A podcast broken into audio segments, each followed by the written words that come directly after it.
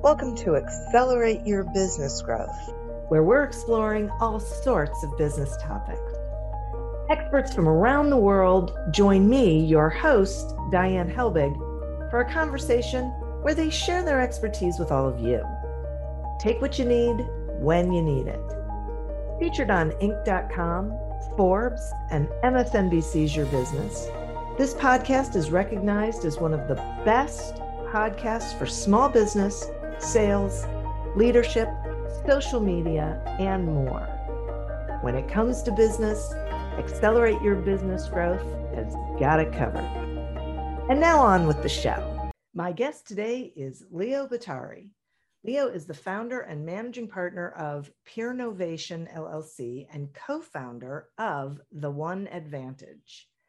Leo is an award winning author of three books, including Peernovation What Peer Advisory Groups Can Teach Us About Building High Performing Teams, that published in 2020. He's also a keynote speaker, podcaster, workshop facilitator, advisory board member, and opinion columnist for CEO World Magazine, and adjunct professor, professor for Rutgers University. Thanks so much for joining me today, Leo. Oh, it's my pleasure. Great to be here. Well, I am thrilled to have you here. We're going to be talking about leadership, which is one of my favorite topics. Get more so every day. Um, and I want to start by asking you what you um, believe are the fundamentals of great leadership. Oh, thanks for asking. Um, I will tell you that I have been a real follower of Jim Kouzes and Barry Posner for quite some time. Of course, their first book, um, or the, at least the first edition of the Leadership Challenge, was written in 1987. And it was largely based on, on interviews where they were asking people, as a leader, what were the kinds of practices, what were the things that you were doing that you believe reflected your best self as a leader? And you know, time and time again, the same five exemplary practices um, kept coming up, and they were modeled away. Um, uh, you know, uh, inspiring a shared vision, uh, challenging the process, uh, enabling others to act, and encouraging the heart, which obviously I think is is really super important to, you know, make sure people feel appreciated and celebrated. So I think those five practices have really stood the test of time, and they've certainly rung true for me um, and for the incredible leaders that I work with all the time uh, with CEO peer groups and in you know in companies around the world. Yeah, I, I excuse me. I I love those fundamentals, um, and and I think um, the heart really is so hmm. incredibly important and something that I'm not sure in the past,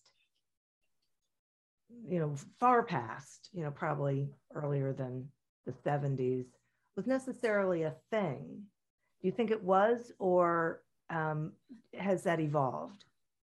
No, I think it's evolved quite a bit. Um, you know, I think a lot has changed in the world. I mean, just think about, um, you know, what's changed, you know, globally you know, when you consider, you know, uh, authoritarian rule and the, everything from, you know, protests for freer elections in Poland to uh, peaceful uprisings in the neighboring countries to the fall of the Berlin Wall and the collapse of the Soviet Union. This idea of, you know, trying to basically, you know, force people, whether it was how they live or how they work, you know, in any way, this whole command and control uh, notion of leadership you know, I, th- I think has changed quite a bit. And, you know, in many respects, you know, you asked me about these leadership practices that I may think are, you know, really essential, you know, for leaders. And, and I think those five practices have held up well. And if you think about it, those practices haven't changed a lot at all.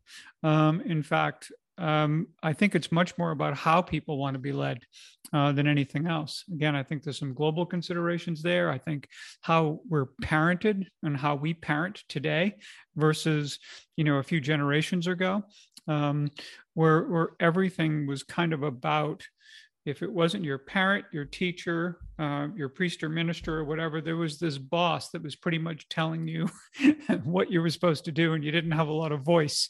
Um, today, that's not the case. You know, kids are parented in a way where parents actually listen to their kids, um, and they recognize that kids are brought up in a completely different world than what they grow up they, they grew up in. And we have a lot to learn uh, from our children in that respect in terms of how they see the world. So I think that's translated into companies today where uh, leaders are listening, uh, employees are actually able to offer immediate value. Um, it is no longer a situation where you've got to be there for five, ten plus years to learn the ropes from, you know, an elder. Um, you come in oftentimes with real incredible skills, particularly around digital, social media, collaboration a number of areas where you know young people come into the workplace and offering and providing immediate value. And i think that's changed the dynamic um, you know incredibly. Yeah you know i'm so glad that you said that. It's whenever i hear people complaining about millennials and, and when i always say to them okay hang on a second. We raised them so if you're going to be upset with anybody let's all just be upset with ourselves because we're the ones who created these humans you know who want more out of a work environment and are more socially conscious and you know all of these i consider to be great things about the you know the these generations well, I think we've got everything to be proud of. I don't think we have to apologize for anything in that regard. I've got um, two daughters that are in their early 30s. I teach graduate school, as you mentioned, for Rutgers University, where I work with uh, young people all the time, whether it's millennials or now Gen Zs. And I think it's an extraordinary generation. I think they get a bad rap, and it becomes, um, you know, a, a convenient kind of way to talk about them in terms of being entitled and all these other kinds of things. And I think the reality um, is that um, I love how they see the world. I, you know, I, every once in a while I'd kind of describe it from a perspective of when I grew up, we were taught, you know, good things come to those who wait. My daughters will tell you that good things come to those who act, and and they are more purposeful and they are more. I mean, it's just an entirely different again entirely different world they grew up in. And and i think in many respects we have been as parents smart to listen to them to learn from them. And i think the more we continue to do that they're not going to be like us. We weren't like our parents and they weren't like their parents. Right. um, you know the uh, i read one time that even you know plato you know, back in the day, right, was concerned about, boy, that next generation, the world's just going to fall apart once they take over. And somehow, you know, we've all managed to do okay. Um, so I, think the next generation and generations to come uh, are going to do some extraordinary things. I do too. I, I'm totally with you. So, so let's talk some about how they want to be led because it's different, isn't it, from how boomers want to be led? Yeah, uh, or or I'm not sure want, but at least be, uh, boomers were used to being led, um, you know, yeah, in, right. a, in a in a pretty rough way for a long time. But yeah.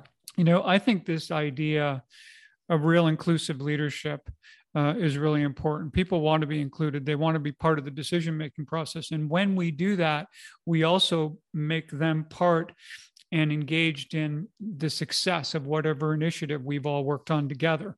So sometimes it may take you a little longer to reach a plan of action, but when you do, and everyone looks each other in the eye and says, this is great, this is going to work. And now we have that stake in the outcome. We have that um, connection to what we're doing here. It wasn't someone told us to do it. We own the solution. And when that happens, it makes a big, big difference. And so I think one of the big things um, is that young people want to be heard. That doesn't necessarily mean that we agree with every single thing that anyone says or does in that regard. But I think if people, um, you know, all of us really, if we feel we've been heard if if we've made our case we recognize sometimes that we don't always have the full picture. We're not seeing the entire chessboard you know over time. And this is where you know we have trust our leaders that they've they've heard us. They recognize that our ideas come from a particular perspective and vantage point and that this is where you know we have to trust one another. So you know i think being part of the process is really important. Think about now, the challenges that have been facing leaders who had everyone working remotely. And now you've got a bunch of leaders who are saying, all right, starting Monday, everyone's back in the office five days a week. Yeah. And everyone else is like, well, wait a second now. Hold on there. You know, we should talk about this first uh, because we all did pretty well you know for a lot of this and and you've got employees now who have choices and where the balance of power is shifted and that um and maybe it's okay and that even though le- there's a lot of leaders that won't love it that they have to kind of listen and they have to invite uh, these folks to the table they'll be grateful they did uh, once um, you know this all kind of flushes out and maybe together they can write that next chapter of the future of work. It feels to me and, and it has felt to me for a little while now you know probably at least the past couple of years that older leaders you know so boomers who lead are having a difficult time shifting uh, you know process and beliefs because it's so ingrained where younger leaders it, it is part of how they have grown up. So it's more natural for them. Is that fair? Um, it's very fair. Um, well think about it this way so so I'll, I'll put it in my so when i went to school um, you know i'm in high school college or whatever it involved a teacher slash lecturer professor whatever you want to call them in the front of the room you know telling you things, you taking notes, taking tests, writing papers, doing that kind of stuff. Back then, for me, the, your collaborative learning would have been called cheating essentially right? Everyone's you know they're shading their papers they're doing all these other kinds of things. Well when you grow up and your learning experience is collaborative again you've been now you've built muscles around being able to do that in ways um, that I think are, are, pretty extraordinary. You care about different things. Um, you grow up in, in a very different system, a very different way of thinking. When I talk with many CEOs, as you described, you know, boomers who really have a difficult time squaring the idea that they don't care about the same things I care about. And I don't know how to bridge that gap. I don't know how to really listen and really try to see the world from their perspective. And it is really difficult. So you've got to work at it. Um, conversely, I think that uh, millennials have to do the same, that they have to realize that the people they report to were shaped by a very different world. And the better they understand one another, the more opportunities they're going to have to have meaningful, intentional conversations where they can at least understand one another better, which I think um, would be a wonderful start. Yeah, I do too. I, it feels like it all starts with everybody listening first. Yes, how about that? Yeah. and listening and and listening for understanding though you know right. um it is covey's thing right seek first to understand then to be understood yeah. it's not about trying to listening so you can frame your argument about why they're wrong it's right. a listening from a place of curiosity a real place of wanting to understand and you know we weren't very well equipped for that either um, in my second book, What Anyone Can Do, I remember raising this idea that, okay, I'll go back to when I was growing up. You know, parents would tell us things like, oh, whatever you do, don't have conversations with people about politics or religion, right? Because why? Because it was set up for a fight.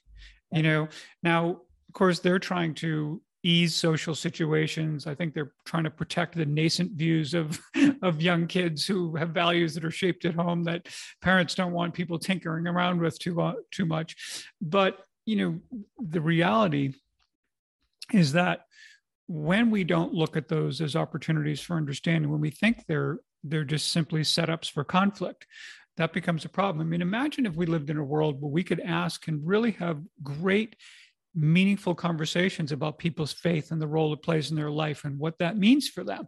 Or to understand whether someone's democrat or republican where does that come from for you? What are the things that have shaped the way you see the world and what does that look like? You don't have to agree with them you know but but to actually become really educated and try to develop an understanding of what this is all about as opposed to having it be you know fodder for conflict and unfortunately it's not just politics and religion anymore. It's all kinds of stuff that people can't talk about.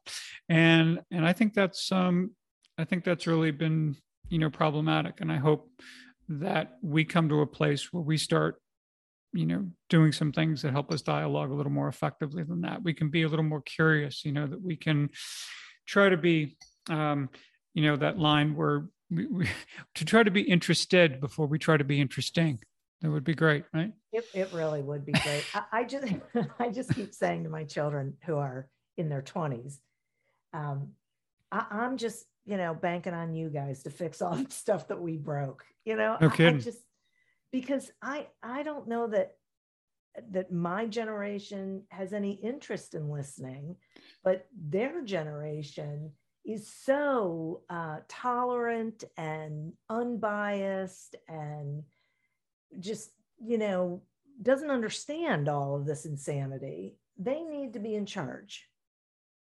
Sure, they do.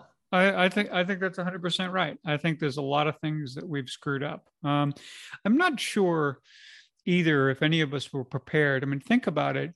I mean, the numbers are roughly correct. So that if you look at the population in this world, it has just about tripled since 1950. So think about that, and think about how exponentially more quickly this is about to happen going forward. The impact that all of us have on this planet in, in, in every way uh, shape, or form is something that we have to think about, something we have to plan for. And unless we have a generation right now stepping in and stepping up and doing what we didn't in that regard, uh, I, I think it's um, you know crucial. Yeah, I do too. I do too. Well, so I'm going to ask you a question about the workplace, and and in my brain, I'm sort of curious about if it then translates to you know the greater society. But my question is this. What are the pluses of having five generations in today's workforce? Well it could be a plus if we can actually all listen and learn from one another. I think it's incredible. I mean think about that I mean, think about how that's amazing, right? Yeah. That that you can have a, a, a situation like that. Um, so I think the more that everybody. And this is kind of what I went talked about before in terms of it isn't just about boomers trying to understand millennials. It's got to be the other way around as well. Mm-hmm. And I think now when you broaden it to the five generation scenario, what an incredible learning opportunity that is. You know, it's kind of amazing. And by the way, I've met some extraordinary people. I'll mention one gentleman so back when I was working for uh, Vistage, which is, you know, they assemble and facilitate peer advisory groups for, you know, CEOs, you know, in the U.S. and around the world, there was a gentleman. His name was Pat Heineman.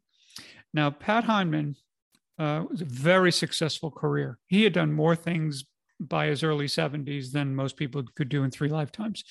And yet, at the age of 73, he decides, hey, I'm going to take on a new career and decides that he's going to be a chair, be a leader of these Vistage groups of, of CEOs. So the guy does this for 25 years. I mean, think about that. Regards it as the most meaningful, you know, um, part of his career, and you know, it, he basically talked in terms of, you know what? He says you don't, you know, grow old. He said you become old when you stop growing. And he was very much about learning from others, learning from young people, of course, being able to hear stories from him, you know, during times where you, you know, watching Babe Ruth play and things like that. I mean, it's just unbelievable, right? So in, in business or in life or sports or all of the experiences he had growing up um, were just amazing. And conversely, what he, he would also do is he would come into the office all the time and be trying to stay up on all the new technology so that when he was running that technology in his meetings he didn't look like the 98 year old guy who didn't know what he was doing with it. He was all over it. He was on top of it. His presence his voice his strength of personality his whole persona in front of a group was 20 or 30 years his junior. And i think it had so much to do with that level of, of curiosity and wisdom and understanding that um, you know, he had across, and he's got groups, of course, where there were several generations of CEOs, even in that situation. But in an environment where they could truly talk and learn from one another, um, it was amazing. So, you know, I think anyone who's lucky enough to be in a workplace that has that kind of representation in there should be all about how much can I learn from everyone all around me every day, no matter who they are, how old they are, um, where they come from, you know, all of it. We have we have some something to learn from everybody. Yeah, that it's for sure. It's for sure, and we have to get out of this. Um, we have to be more open minded. I mean, curiosity is my favorite thing. I think when we lead with curiosity, it just opens up everything and makes us more connected to people and we make better decisions or we participate in better decision making. I really liked what you said about, you know, when people are part of the process, then they have buy in, you know, then they, it's going to work because it's theirs. That's right right? And so it, there's a big difference between being told and being included. Yeah, the I knew that wasn't going to work, you know, that kind of stuff. That's that's what tends to happen. But when you own the solution, it's a whole yeah. different ballgame. Yeah. Right, exactly. Right, right, right. Imagine how fast we could solve the world's biggest problems if more SaaS startups would gain traction sooner. Welcome to the Tech Entrepreneur on a Mission podcast. This podcast is dedicated to sharing experiences from B2B SaaS CEOs who are going above and beyond to deliver change that is noticed. You will hear their secrets and learn what is required to build a SaaS business that the world starts talking about and keeps talking about, and how to overcome the roadblocks to do so. Coming up on 5 Minute News, I'm Anthony Davis. You might think it's partisan because maybe it's critical of one side or the other, but it's not. It's just the truth. And I think that's also something that's kind of unusual for Americans listening to the radio or to podcasts because the news landscape in the States has been so partisan for so many decades. So, five minute news is verified, truthful, independent, unbiased, and essential world news daily. I am curious um, if you think that changes in our like political leadership have affected this dynamic of how people want to be led. Yes, no, well, yes, And there's yeah, there's no question about that. Um, it's also changed our ability to have dialogue in this country, um, and not in a good way. Um, and and by the way, and I'm I I not only speak you know for Vistage groups and all that, but all different peer groups all over, as well as working um, you know with different companies. And what's interesting about this, and the reason I say that is because I don't want anything attributed to any specific you know group or team or anything mm-hmm. like that but the reality is that there are some groups then this is among ceos now where the efficacy of the group has actually been compromised by the fact that the members come together and they just don't want to rock the boat. They don't want to step on any toes. They don't want to challenge anyone. They don't want to do anything. And it becomes all about just trying to completely play it safe. And it actually really compromises the very reason they're there, which is to, you know, really in a healthy, positive way challenge one one another to basically you know achieve what they most cases have expressed they already want for themselves um, conversely there have been fistfights uh, oh, really? in CEO group meetings. Yes. Um, and it is, I mean, something else when you start thinking about that and the fact that things have gotten so tense and so heightened and everybody's on a hair trigger. Um, and we, and we have what, um, and I think a interesting expression that was used by the Edelman Trust Barometer among a number of years ago, and they continue to use it, is that we really have poor information hygiene right? Whenever we hear something that tends to conform um, with our worldview, we will spread that information without vetting it first. Yeah. Right. And this is where you have all of these things that are coming out there and all these you know crazy scenarios and all the stuff that that people are sharing and spreading all over the place uh, in a way that's that's just really harmful that you know we used to you know back this is a long time ago now. So if you went back Walter like in Cronkite. the 80s, well, no, no, not even, you know, but you go back in the in the 80s, you know, when people go back to the days and they talk about Reagan being president and Tip O'Neill and the fact that they could still have a drink together at the end of the day.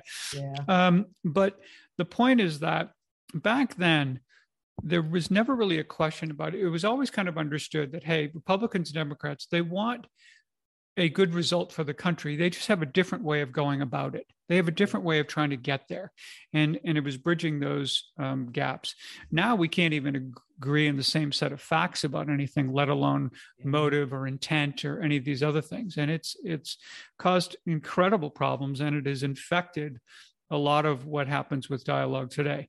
Now, on the flip side of that, we also just went through here we are, COVID, kind of on the backside of this now, where at the same time we have this incredible political divisiveness. I think there's a, not even not nearly enough talked about with the incredible generosity and spirit that people have toward one another that they're giving to their neighbors and to their friends and their and um, how what it's done in families and all that I think has been rather extraordinary. So we have some really good things going on and a lot of really good people out there in this world. And by the same token, we have, you know, this other, you know, information pandemic, if you will, this inability to, uh, you know, engage in productive exchanges with one another. That is, is no small thing. And we're going to have to work really hard to fix that. Well, people are going to have to want to work really hard to fix that. Right yeah, and and you know the difficulty is when we only hang around with people who agree with us, yeah. then we really don't have much of an incentive to try to you know deal with the other. So yeah, that's a problem. And it's yeah, and, and it's, that's gotten worse since yeah, all this. When when we think about it, a lot of the people when they complain about Congress, they talk about gerrymandering and and what that's done as far as deeply entrenching uh, members of Congress, whether it was uh, no matter what side you're talking about, right. you know, into the extremes of, of their specific um, positions. And so I'm not sure that we don't personally gerrymander our own lives by trying to, you know, just only connect ourselves with people who are like-minded in that way. And and we have to do a better job of of trying to reach out um, you know beyond that. But again you know we we have to be able to have the kind of productive dialogue that's going to make that um, helpful. Yeah. Well I, I completely agree with you. And one of the things that goes on in my head is i think we have to go i think we have to go back to what is the the goal? Because I feel like we move the goal all the time. When when it's agree with me, that becomes the goal. Not whatever it is I'm trying to accomplish over here or whatever I I believe in or, or whatever it is. It's the goal is now you have to be on my side. Sure. With me, right? And so yeah. if, if we can break it down and say, okay, hang on a second. You know, like in, in a in a business, what are really the goals of the business? Okay, so then now what needs to happen in order for those goals to be met? Then it takes the emotion out of it and allows us to focus in a place that you know feels like it shouldn't be so volatile yeah and by the way there's nothing wrong with conflict you know um, conflict can be really good conflict when it's done well um, we can learn a lot. And to your point about goals and purpose, you know, years ago when I worked at MullenLowe, um, it was a pretty combative environment. Um, what people didn't realize when you look at it from the outside is that people weren't fighting against each other; they were fighting for the best idea. Uh. They recognized that what they were there to do was challenge one another. They actually had incredible mutual respect for when, for each other. They knew if they challenged each other, the more they did that, the better the work got. And that's why they were all there. They were there to maximize their potential as a professional, as an individual, and be part of an ensemble that, if they did their job, was capable of creating the best advertising in the world. And that's why they were there and why they wanted to be part of it. So the conflict part of it was actually people got worked up because they cared, but they were listening and you Yeah. work together because the work is what it was all about. Yeah. Um, I used to love the way that the standard on that, by the way, uh, was uh, framed by Edward Boches, who was the executive creative director at the time, who basically said that, you know, good work tells you what a product does and why you should buy it. Great work conveys what a brand stands for and invites you to share in its beliefs. So now you not only have a goal, a purpose, you have even a higher standard. You have something that you are shooting for that you want to self identify with being a part of. And so I'd like to hope that we could create that kind of a construct. Um, uh, you know, for this country, we're actually getting things done, recognizing who we are, what our purpose is, and what it's all about. Yeah, me too. Yeah, I'm with that. I I, I like that. Um, and one of the things that I hear in that is the mutual respect. You know, that's the foundation. Everyone started from a point of respecting each other. You know, you hear a lot of people talk about freedom. Uh, Mhm. With this idea of what that means and all of that, I, I think the more operative word we should be using is liberty. Uh, liberty, uh, as you may know, is is just the um, responsible exercise of freedom. It's recognizing that in the pursuit of exercising my freedom, I recognize that other people have it too. and I can't infringe upon that. Right. So, uh, you know, I, I wish we could kind of get to more of a, understanding from a terminology standpoint that you know uh, freedom at least develop that connotation of liberty not the connotation of hey i can do whatever the heck i want I'm so glad that you said that. It, I, it has pained me for the past couple of years that that that people have forgotten that we are a community and that we are responsible for how we impact our community. You know, everyone's gone to their corners and and is so, you know, they have blinders on around the the the whys. You know, why would you do it? Well, because it's good for someone else. Like, really? Is that so tough?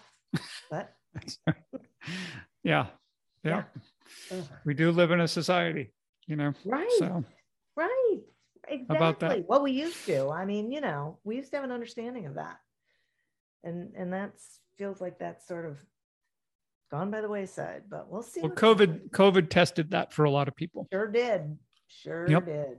Yeah. Yeah. And and in my opinion, a lack of great leadership um, just, you know, lit the fuse because leadership really could have done an awful lot to send the right messages and to rally the troops.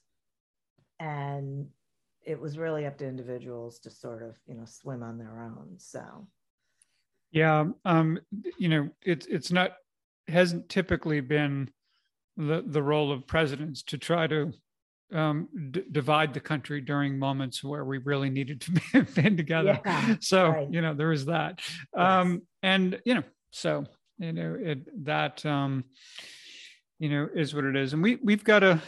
But we've we've got to do better, and everybody's got to do better. Um, what happened in um, Texas the other day is profoundly, um, I mean, sad doesn't begin to touch it, but I think everybody should be really angry. Everybody should be really like, too. you know what?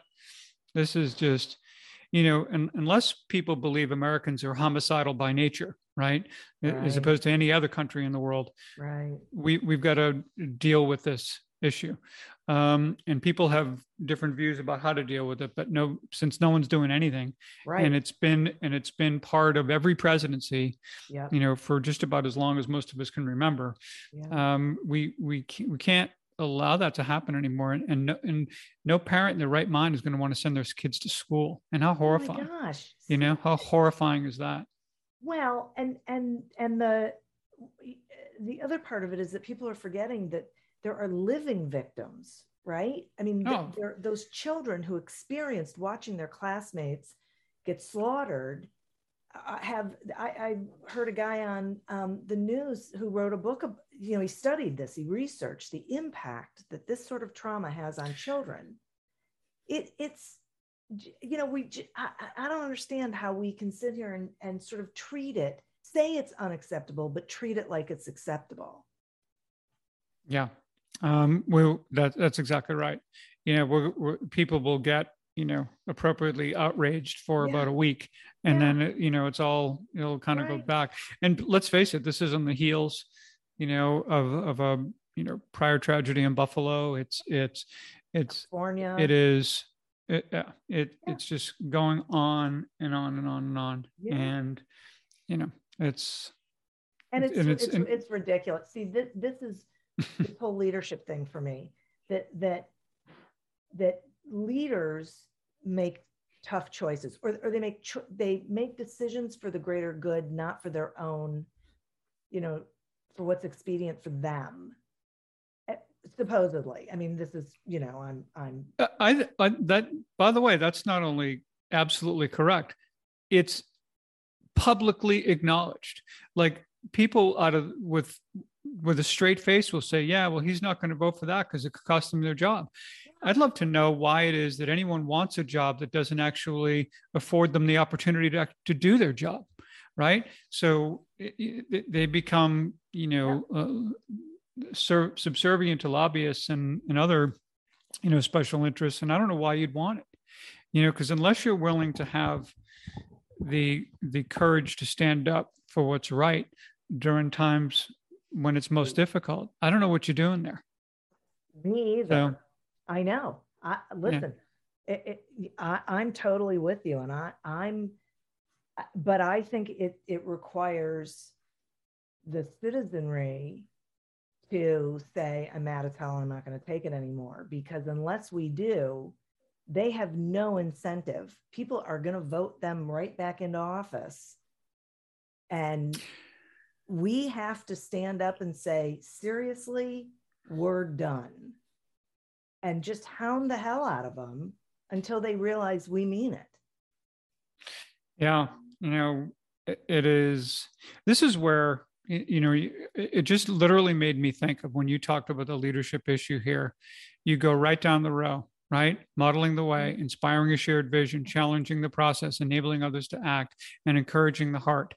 Let's get us some leaders, you know, who are doing those five things. Yes. And and we're going to be in a different situation. But exactly. That's that's exactly. not that's not the world that we're living in right now. But we're yeah. also we're we're also not not entirely separate from it. We are voting these people into office. Right. And and so um we're condoning it we're absolutely yep. condoning this. Yeah. That's right.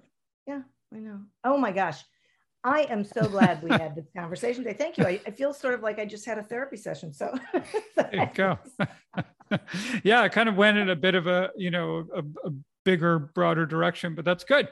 It had you know, to. and it and it's to. and it's, it's nice to, you know, again, to be able to share this thing, and you know, not in a partisan way, not in no. just this. This is the state of things. Yes. Um, and you know it, has got exactly. to change right yeah. right oh believe me I, I, they're all to blame it, it, as far as i'm concerned so leo will you please tell the listeners you know how they can find you how they can get your books whatever you've got going on please Sure.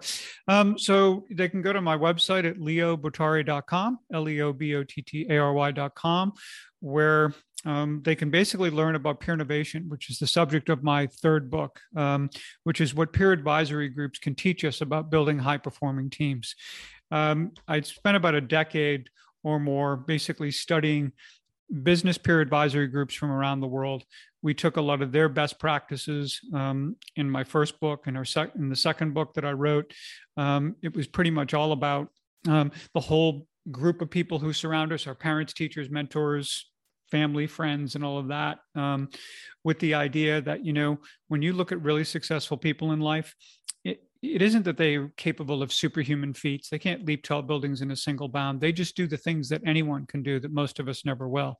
And if we can surround ourselves with the right people um, they can help us do those little things that anyone can do far more often.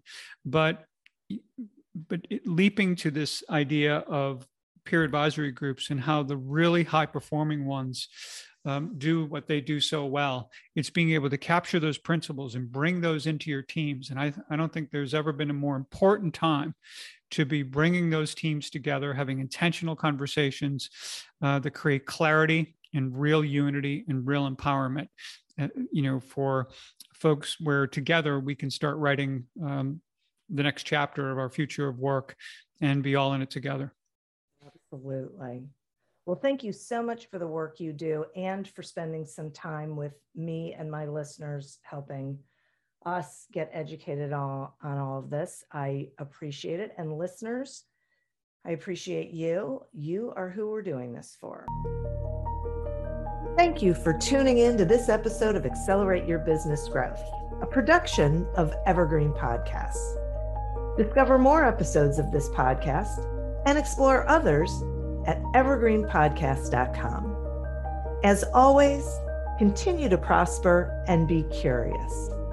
And if you're looking to get your sales strategy headed in the right direction, pick up a copy of Succeed Without Selling on Amazon or wherever books are sold.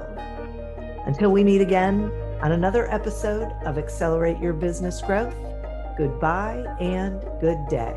Have you ever found yourself scrolling through financial news and wondering, how does any of this affect me? How can I read a major headline and truly understand what impact that has on not only my portfolio, but my life? Well, our goal on the podcast Inside the Street, hosted by Wall Street analysts at Le Chiffre Partners, is to provide public investors and young professionals with a deeper understanding of the mechanics that drive those major headlines. And what better way to dive into these mechanics than hosting Wall Street analysts themselves to discuss the newest trends in finance firsthand? Well, on our show, we bring you real perspectives from the front line. Hearing these analysts give commentary has made our listeners much more well versed on the financial markets. This approach to discussion allows our listeners to engage in conversation with much more educated opinions and predictions. So be sure to check out our show, Inside the Street, wherever you find your podcasts.